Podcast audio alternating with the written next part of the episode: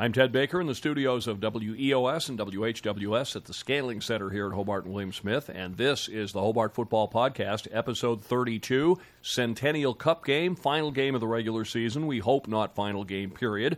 With University of Rochester, remember now with a time change, 12 noon kickoff this week. Joined by the head coach of the Statesmen, Kevin DeWall. Welcome back. Good morning, Ted. So, first things first, were you expecting Kazanowski to start at quarterback for RPI? There were some some allegations of a little trickery going on there. Yeah, he was uh, he was listed in the two deep uh, that was sent. Uh, obviously, maybe something happened during the week, but uh, even prior to the game, um, we saw that uh, there was a different number 19 there kind of warming up, and whether that was him, whether they have they have a lot of doubled up jersey numbers with a similar body type. So I don't know him personally to know whether that was him or not. But well, their, uh, their number two kicker was number 19, Yeah. so I think that was the other guy warming up. yeah. So uh, either way, we we kind of saw in warm ups that they were the other quarterbacks were getting ready, and um, you know actually both of them kind of came out and, and had a pretty good start for them. Uh, so. It was a uh, little bit of an adjustment for our defensive staff, but nothing that um, you know we haven't seen throughout the years. I mean, that's the one thing in sport of football is that there's a, usually injuries can happen just as much during the week as sometimes on game day. So um, sometimes you got to adjust and see who's who's healthy and ready to go. And we've been you know had that happen to us too, where we maybe lost someone during the week or someone that hasn't practiced all week. Sometimes is a game time decision, and my hunch is that's what happened with their quarterback is that he was probably um, wasn't able to go, and they prepared the other two younger guys. So you went down 14 nothing in this game. First two drives didn't do much. Third drive, you got a long field goal attempt, missed it, and then five consecutive drives with points. What flipped the switch for the offense?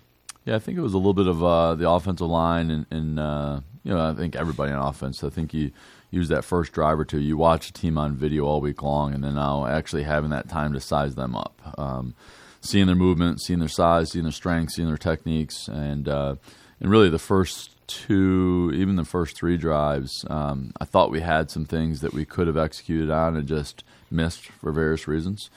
Um, you know, so that was the message to the sideline was just stay the course, you know, and, and, and we thought that, uh, you know, we, we had a pretty good idea of where they were going to line up and, and what they were going to do. So it really came down to more our execution. And I think I, that's honestly the biggest impact was the the offensive line started to play uh, a little bit more uh, aggressively and, and, and stout up front in terms of uh, getting a little bit more push in the run game, which then gave us better uh, convertible third and fourth down situations. I thought Johnny um, was efficient uh, in those drives, and it was a really good balance between our run and our pass. And I think our execution was better. And I think as the game went on, uh, the, the physicality up front kind of switched to our side of the ball, and it was a good stretch there. Again, not the way we would have liked to fall behind, especially you know against the backup quarterback. You know the defense, um, but we kind of stayed the course. And I think one of the things I was really proud of is um, there wasn't um, you know any sense of panic or you know we say champions don't flinch. We didn't flinch. You know we stayed the course and we were able to get a, a couple responses, which was was needed. You know especially that big one right before half, and then. Uh, to come out and, and twice being down two two different scores uh, at, at twice throughout that game. Uh, I thought it was really good for the offense to be able to come battle back, and then the defense uh, obviously stiffened and, and really started to become uh, more aggressive when they aborted the run and, and got into the pass. So it all kind of fell into the, the, the way we thought the game could potentially play out. It was winning that in the second half, and, and our guys stayed the course, and we were able to pull it out in the end. You ran for 206 yards against a team giving up 97. Is that your best O line game of the year? I thought it was our most complete game. I think there were some other games where we might have had more stats, and uh, I think there was a couple runs that we were close to even busting even more. But I think that was a really, uh, really positive part of the game plan. Was uh, we knew we were going to go commit to you know establishing the run, and and I thought our guys up front really responded well. Uh, and I say guys up front, it starts with the O line, but it was the tight end group that uh, actually performed really, really well along with that that offensive line. Um, I think the backs, um, being able to have uh, three three of those running backs that were playing to be able to complement one another, they were running the ball really hard, and and then throw in uh, just some of the decisions that Johnny and the quarterbacks doing, whether he's running or whether he's getting us into certain checks. Um, I was just pleased with that performance, and again, I think that combined with an efficient, uh, kind of intermediate to shorter passing game this week, just the way how they were playing us. There weren't many throws, you know, past that, um, you know, 15, 20 yard range, and uh, we had had higher efficiency in those, which you saw in the third and fourth down conversions. I thought one of Johnny's best throws of the year was the one down your near sideline to Tim Denham, where he just put it. He just put it right on the spot, just over the leaping defender, right into his hands for a big play. Yeah, we had an opportunity. Uh, you know, we released five in that route, and uh, unfortunately, one of our guards kind of gave up an interior pressure. We could have had a, a, potential touchdown. I thought on the on the play. Uh, but great uh, pocket movement, you know, relocating with a plan, uh, and Johnny was able to keep his eyes where he ultimately wanted to go with it, and, and put a nice accurate ball, and to make the catch, which was uh, I think a 28 yard completion or in that range, which was a good chunk play to give us uh, good field position to go in and, and, ultimately get some points. Defensively, I'll talk about the quarterback pressure in a moment, but just their numbers, they beat you for a couple of long ones over the top, 76 yards on a rollout play, then the one to Goldsmith for 26 yards, and they had pretty good numbers in terms of completions. Is that a concern at all going up against a Rochester team that throws it pretty well? Yeah, it was. Uh, I think the back end we uh, between mixing some coverages, there was a couple blown assignments. Uh, RPI gave us a different look uh, that took us a little bit longer than I, than I thought we needed to, to, to adjust to it. You know, they were going four by ones, and um, so in some of those zones we were uh, we were just outnumbered. And then uh, the big play was you know it was a, a pick route man to man. We didn't play it as well as we could have, but on top of that we missed a tackle. You know, which could have been a you know a 30, 40 yard play. We missed a tackle. And now it goes seventy six yards. So those are the big ones that you know we got to prevent. You know, we've done a really good job throughout the year. Um, not giving up those big plays. Um, but you think about the big play that cost us in the fourth quarter against Ithaca, the big play that cost us late, you know, late in the game against Union. The, the the times we've given up those big plays, which is a little bit uh, atypical of us, those are sometimes where we got to do a better job, and oftentimes it's missing tackles. Um, you know, but you know, we run an aggressive style of defense. We're going to be uh, susceptible to those a little bit more than maybe some teams. Like we just talked about, RPI stayed back. They were back in coverage, back in coverage. So they're not going to give the big play. They'd rather show that the offense can put together 12, 13, 14 play drives. Um, there's times where we want to be able to do that in defense, but I also think we take a, a more aggressive approach to try to force the hand a little bit. And um, I just think, uh, especially early in the game there, uh, I think it was a slower start than we wanted to on defense, um, but I give a lot of credit to them and the staff, the players and the staff. And again, not pointing fingers, not flinching. We made some adjustments, and I thought it showed out in the second half. I've always heard it said that, that defense leads comebacks because while your offense is trying to find its way, it's great when that other team they get to that lead and then that's it. Time after time after time, your defense keeps giving the offense back the ball until they begin to click. Yeah, I thought it was a really good mix because I thought. Uh, like I said, the way we started on both offense and defense was was not the way we, we were hoping that first quarter would start. Uh, and I thought it was going to be more of a low scoring game. I think I wasn't expecting them to get out, you know, scoring 14 right away.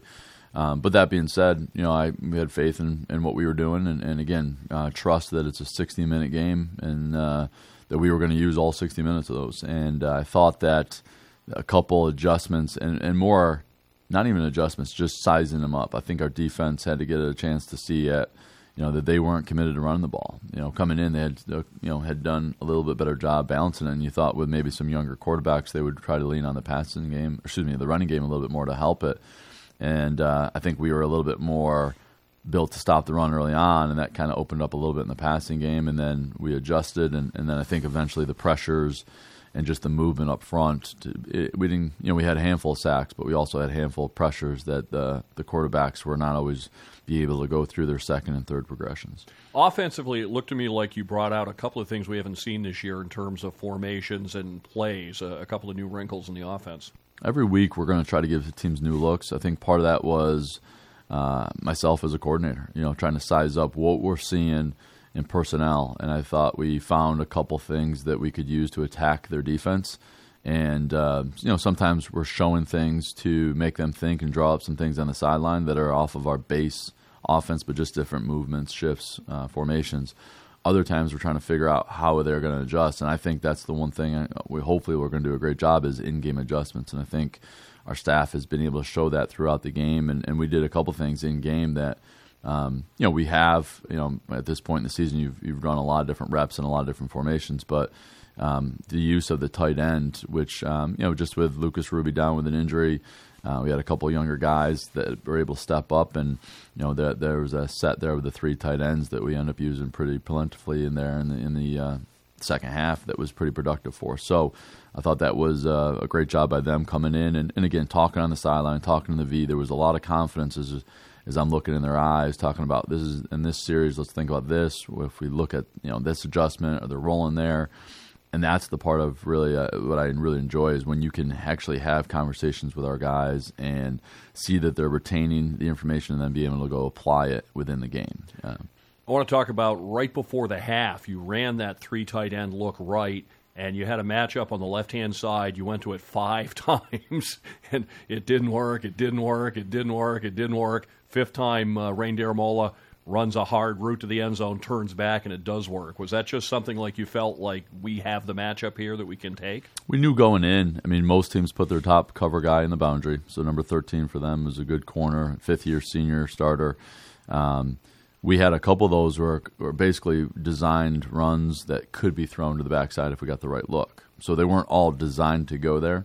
Uh, and actually, one of them um, in particular, we would have changed the protection because there was one where there was a guy kind of in the in the way of the throw. But ultimately, that corner, you know, and he did it against three different receivers. Um, I think. Yeah, I know Kay had and, one of them. Yeah, Peyton had twice where he, you know, big tall guy. We had a chance to high point it and wasn't able to get a second hand up on it uh, and then rain a couple times. And uh, to me, that it's you know every single play we go out there, and I, this is the credit I give to Johnny, and, and, we go through our progression is we're all trying to create matchups, you know, and ultimately it's eleven on eleven, but we're trying to figure out in certain pass concepts it's two on one, three on two. Sometimes in the run game, it's the numbers of for the offense line, tight ends, and, and angles. What are, what's the best for the run? And and some of those they were playing a defense that's basically adding the extra safety down inside, but they weren't really giving number 13 much help. They were putting him on island, playing 10 on 10 football, and letting him lock up. So I thought that the looks, even though they were incompletions, that we were close. You know, one, we, you know, probably could have been calling a PI, but we didn't explain, you know, didn't complain about it. We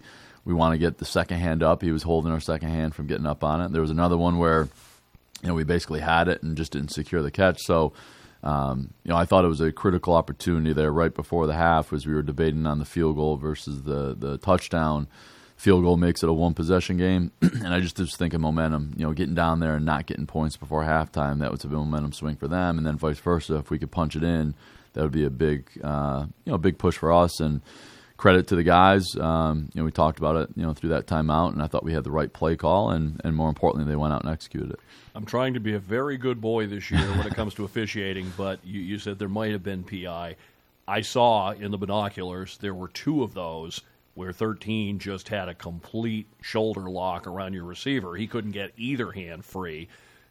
My question it's like the nine and a half yard first downs we've been talking about. I, I get the impression – that officials have been given instruction to let it happen on the field, especially down around the goal line. We're just we're we're not seeing very much pass interference called, and especially on plays in the end zone. I agree. I think a part of it is those 50-50 balls. It's all about the location, and uh, Johnny was accurate on, on two of them, uh, exactly where it needed to be.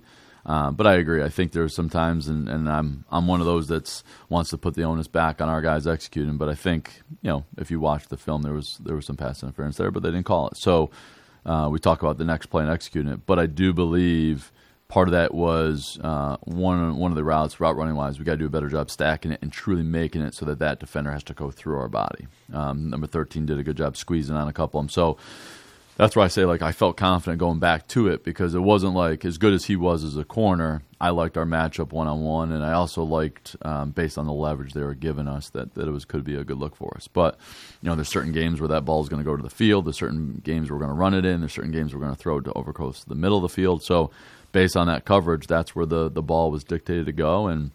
I think each time was I really proud of is like the O line did a really good job down there against pressure or against that tight box where Johnny had the window to be able to throw it, and uh, ultimately we put confidence in our guys. We rep it all week long. We've done it all year long. Um, now it's a matter of going out and doing it, and I thought that was a really huge touchdown right before the half. You know, bringing it to, to 14 to 10, and then, uh, like I said, I thought going in at halftime, there weren't a ton of adjustments on our end about what we needed to change. It was more the looks, and, and that's where we started to wrinkle in so some of those formations and some of those personnel packages that, that carried over into the third and fourth quarter.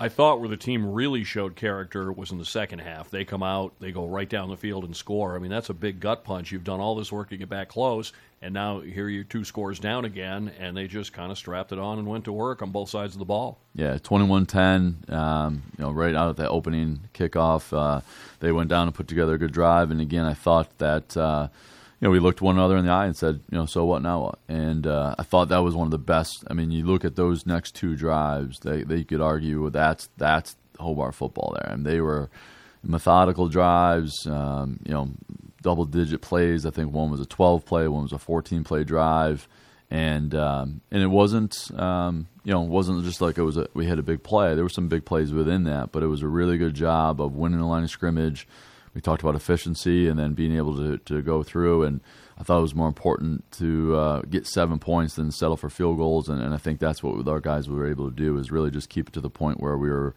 able to be aggressive on third down to convert and then keep us on the field for another set of downs. And you know, getting the one to make it 21-17 was huge, and then to turn around, defense get the stop, and then to go take the lead with two long drives.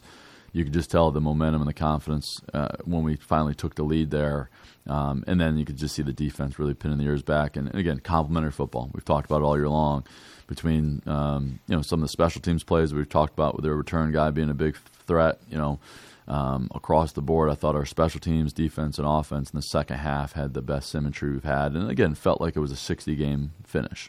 Johnny Columbia had two of those touchdown runs. He continues to impress me with his judgment on when to run. He's he doesn't take off lightly, but if it's not there, he can always turn a sack into a first down. Mr. Elusive, and uh, he made a couple, got away from a couple potential sacks again on Saturday, and uh, like I said, even the one he scored uh, to take the lead there, um, you know, it was a pass play. Didn't have to, but he relocated and he was a threat to throw it first and then committed to the run. So I think he's done a good job, and, and we'll need him to continue to do that here this week um, with a team that's going to play very similar on defense with the coverage on the back end. And, you know, sometimes quarterbacks get impatient and want to force into coverage. He's done a pretty good job not doing that and knowing that sometimes running the ball or throwing away might be better than trying to force into coverage. And at the same time, he's been able to relocate and not just turn it into a run, but relocate to throw first and then become a, a runner second. Talked about those fresh legs on the defensive line, and, and Connor Guns had two great weeks in a row. He batted the pass to Don Juan two weeks ago, two sacks, and, and you were getting a lot of quarterback pressure – without blitzing. You mixed in some blitzing, but anytime you can get quarterback pressure from your three man front and have the linebackers stay in coverage, you're going to be ahead of the game. Yeah, it was really good to see, and, and that's the keys, like you said, not having always bring that fifth or sixth guy. Uh, oftentimes with a three man front, we'll bring one, and I think a lot of it was three or four man rush that we're, we're getting there and influencing the, the, the quarterback's pocket. And if we can do that, eyes come down to the the rush versus keeping it downfield where they need to be. And um, yeah, I thought right now Connor, uh, I believe he's currently leading our, our league in sacks, and uh, he's had a really good response these last couple weeks, and hopefully a strong finish on Saturday. And then you can't leave out the special teams. I mean, Toby Weffering, one of the great all-time plays of the season was that last punt. He punted three times for a 50-yard average, and then the last one at the end, Walker Sutton gets out of the way, rolls inside the five, and you down it at the half yard line. That was just putting the dagger in. Yeah, we were hoping to keep it in the offense's hands, and uh, on that third down, uh, you know, we, we we wanted to keep the clock running, so we were running the ball versus trying to throw it for the first down. But uh, you know, knowing that they were going to come after it, uh, we talked about just one stepping and going, and, and uh, again putting together. The great protection, you know, the snap from Anthony Romano to his execution, and then uh, Joe McCoy down there with the coverage. It's it's all three uh, facets. You know, you got to have the snap and the protection. You got to have the accurate kick, and then the coverage part of it. So, um, yeah, we did a you know we gave up our first you know return yards. He had a five yard return, but we talked about Ben Farrell's seven yard return. We actually out, out uh, returned him in that game head to head, and I think our coverage unit was fired up. They know he was a really good athlete and good player, and partly it was those first couple punts, you know, kicking away from them, and then the other part was the coverage part working together. And I thought the kickoff coverage, you trusted your coverage because you kicked straight deep to Walker Sutton a couple of times. I thought we might see the old Hobart angle kick, but you just trusted that those guys could cover. Early on, we wanted to try and just see how they were doing it. The the one return they almost got us on, and I think after that we kind of mixed it up a little bit. And part of it was just the location uh, I felt um, as well as our defense was playing at that point, I didn't want to give up uh, either a short field or um, uh, you know, worst case scenario points because of the the coverage unit. So again, our coverage unit's been strong. We held them to it, but at the same time, we wanted to mix it up. So that's where we kind of mixed up the the ball location on Toby's kicks. Let's talk about the Centennial Cup game in Rochester Saturday at 12 noon. Chad Martinovich, Hobart guy, did a great job at MIT, and, and he's bringing this Rochester program along. They get a little better every year. Yeah, this is the year, especially. Uh, I believe they have 19 or 20 returning starters on both sides of the ball. So this is a lot of those, you know, guys that played a lot his first years. Uh, there's a handful of fifth year guys in it. So I think on paper, um, you know, they're a really older and experienced team, and, and it's shown throughout uh, the last couple years when we've played against teams that are more experienced. You know, you just can't put a price tag on an experience. You earn it the hard way, and um, I think you'll see it's senior day for them. They've had a bye week waiting for us with all those seniors. Uh, I know this is going to be a really tough uh, matchup in the sense of they're going to be fired up, ready to go. Uh, this is their Super Bowl. This is a big one for them, and uh, I know they'll be fired up to play us. Ryan Rose, the junior quarterback, sixty percent completions. He's going to fire it all over the field. You get one receiver with sixty-seven catches, another with fifty-five. Uh, tell us a little bit about their pass game and how you want to defend it. Yeah, they do a really good job. Uh, you'll see them in the pistol formation, so it'll be slightly different from what our we see a lot of it is going to be run, run, run, play action, and that's where they're getting a lot of it. And then as teams try to commit to the run, they're they're doing a pretty good job with their quick game and screen game to the perimeter. And like I said, there's there's not a lot of intermediate throws. It's either quick game or it's play action down the field. And um, you know, I think that's the thing is they've been putting a lot in, in his hands, his experience, um, the offensive line's experience. They got some good receivers and, and one of the better running backs in the conference. Um, and so at the end of the day, we know it's going to be a challenge. And I thought last year they took the opening kick, went down, and scored right away. It was seven nothing, and um, that's kind of been the. You look at how they've played, especially at home. They play really well at home. You know they were they were up on Union at halftime. They were up early on Ithaca. That was a tight game all the way to the fourth quarter.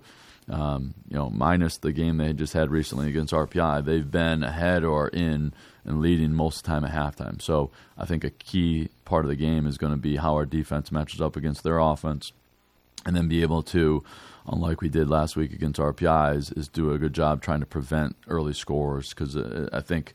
As experienced as they are on defense, it might be a similar format where it might take us a little bit to get going. I hope we'll hopefully we'll respond quicker on offense, but I also know with as many returning starters as they have back, all coming off a bye week, they're going to throw some new looks at us, and it's going to be important that we again adjust within the flow of the game. You mentioned their top running back, Daniel Papantonis. Now, he was hurt, missed a couple of games. Someone had told me they thought he was done for the year. So he's listed as the starter. Do you expect him to start, or is that going to be another make you prepare for him and then someone else is in? I go off of uh, we we were we're honest when we sent our two deep. I hope others would be. We found that that's not always the case, but his name's on the two deep. We're going to prepare for him until he's not. Uh, if you remember last year, he was injured and they kept throwing him out there. So I think as a senior, it might even be out there for one play. Yeah. If he can go, he'll be suited up and ready to go. But they have they have other capable backs. Um, same thing. They have one or two guys on defense that are listed, and whether they play or not.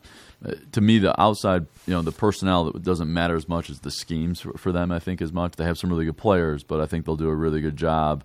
Uh, again, having that bye week this late, being able to rest up, and then I think scheme us up. I think they'll have some things up their sleeves that you know, either they've been able to really fine tune and know that they're going to be efficient with because they've been practicing for two weeks, or at the same time throwing some new looks at us. And I think that's where offense, defense, and special teams we're going to have to be on our toes and be disciplined as we kind of be ready for some new looks. They don't have a great run defense. You went about two to one run to pass against RPI. Do you expect something similar for this game? I think it's going to be a matter of how we match up. I think early on they have some bigger kids. They have some size up front. Um, but they've been known to play a too high quarters coverage. What we found last year, they started to blitz those safeties a little bit more. So that's why I'm I'm going to be really curious to see what they do early on and how they want to match up with us.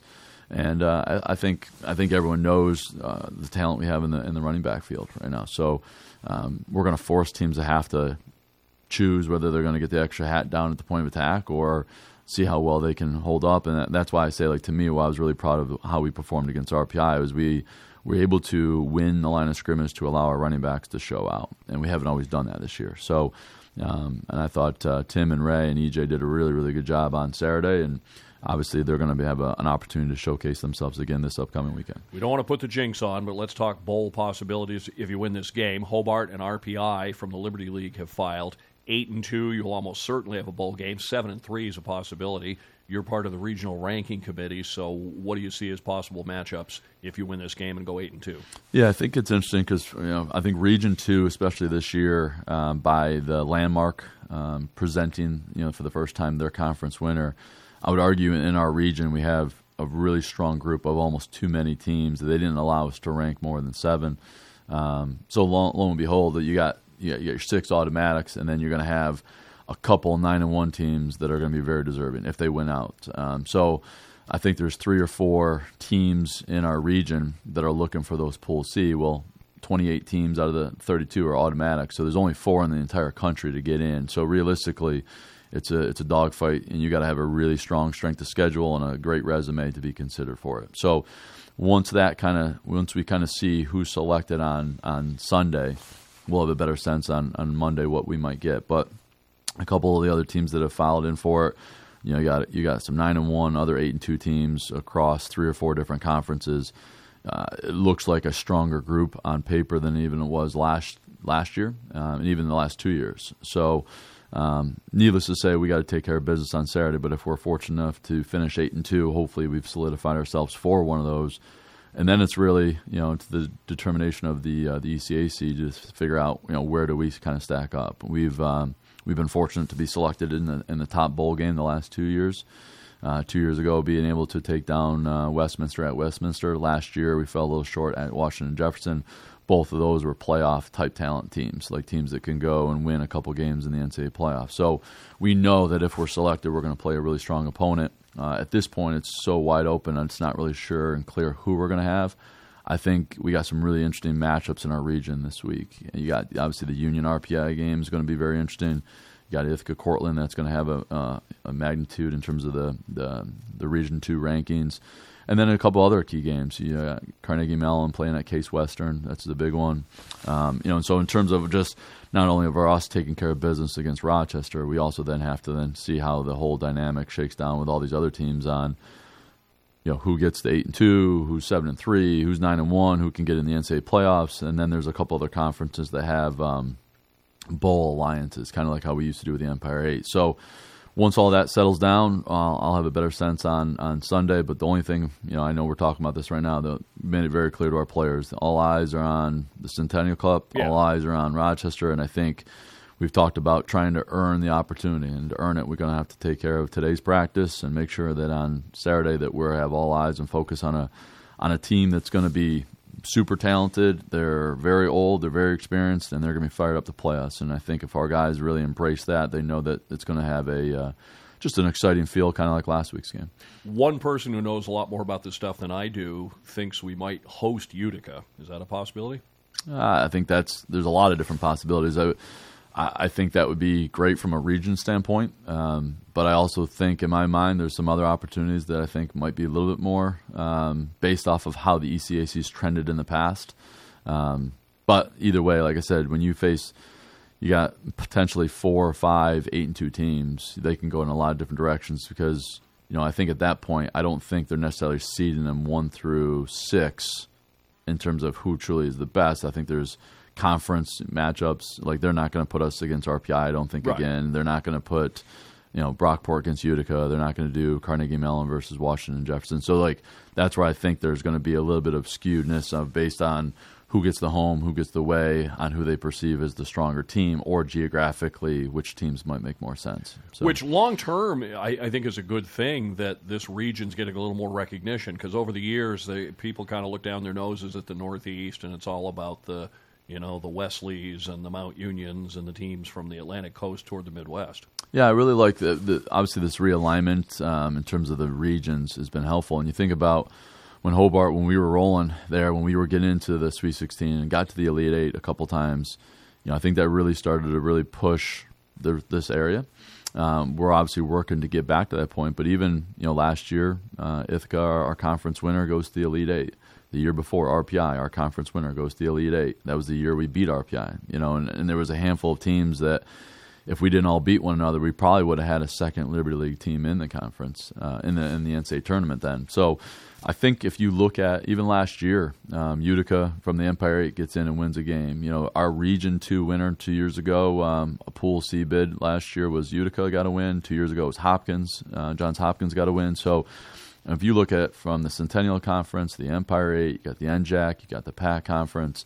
Um, uh, which one am I forgetting there? We got uh, there's the Landmark and then uh, oh the Liberty League. So if you throw in those six conferences, like right now, you're going to have probably not a huge difference between when we rank those one through seven. Seven's pretty close to number one, yeah. and I think that's the fun part of our region.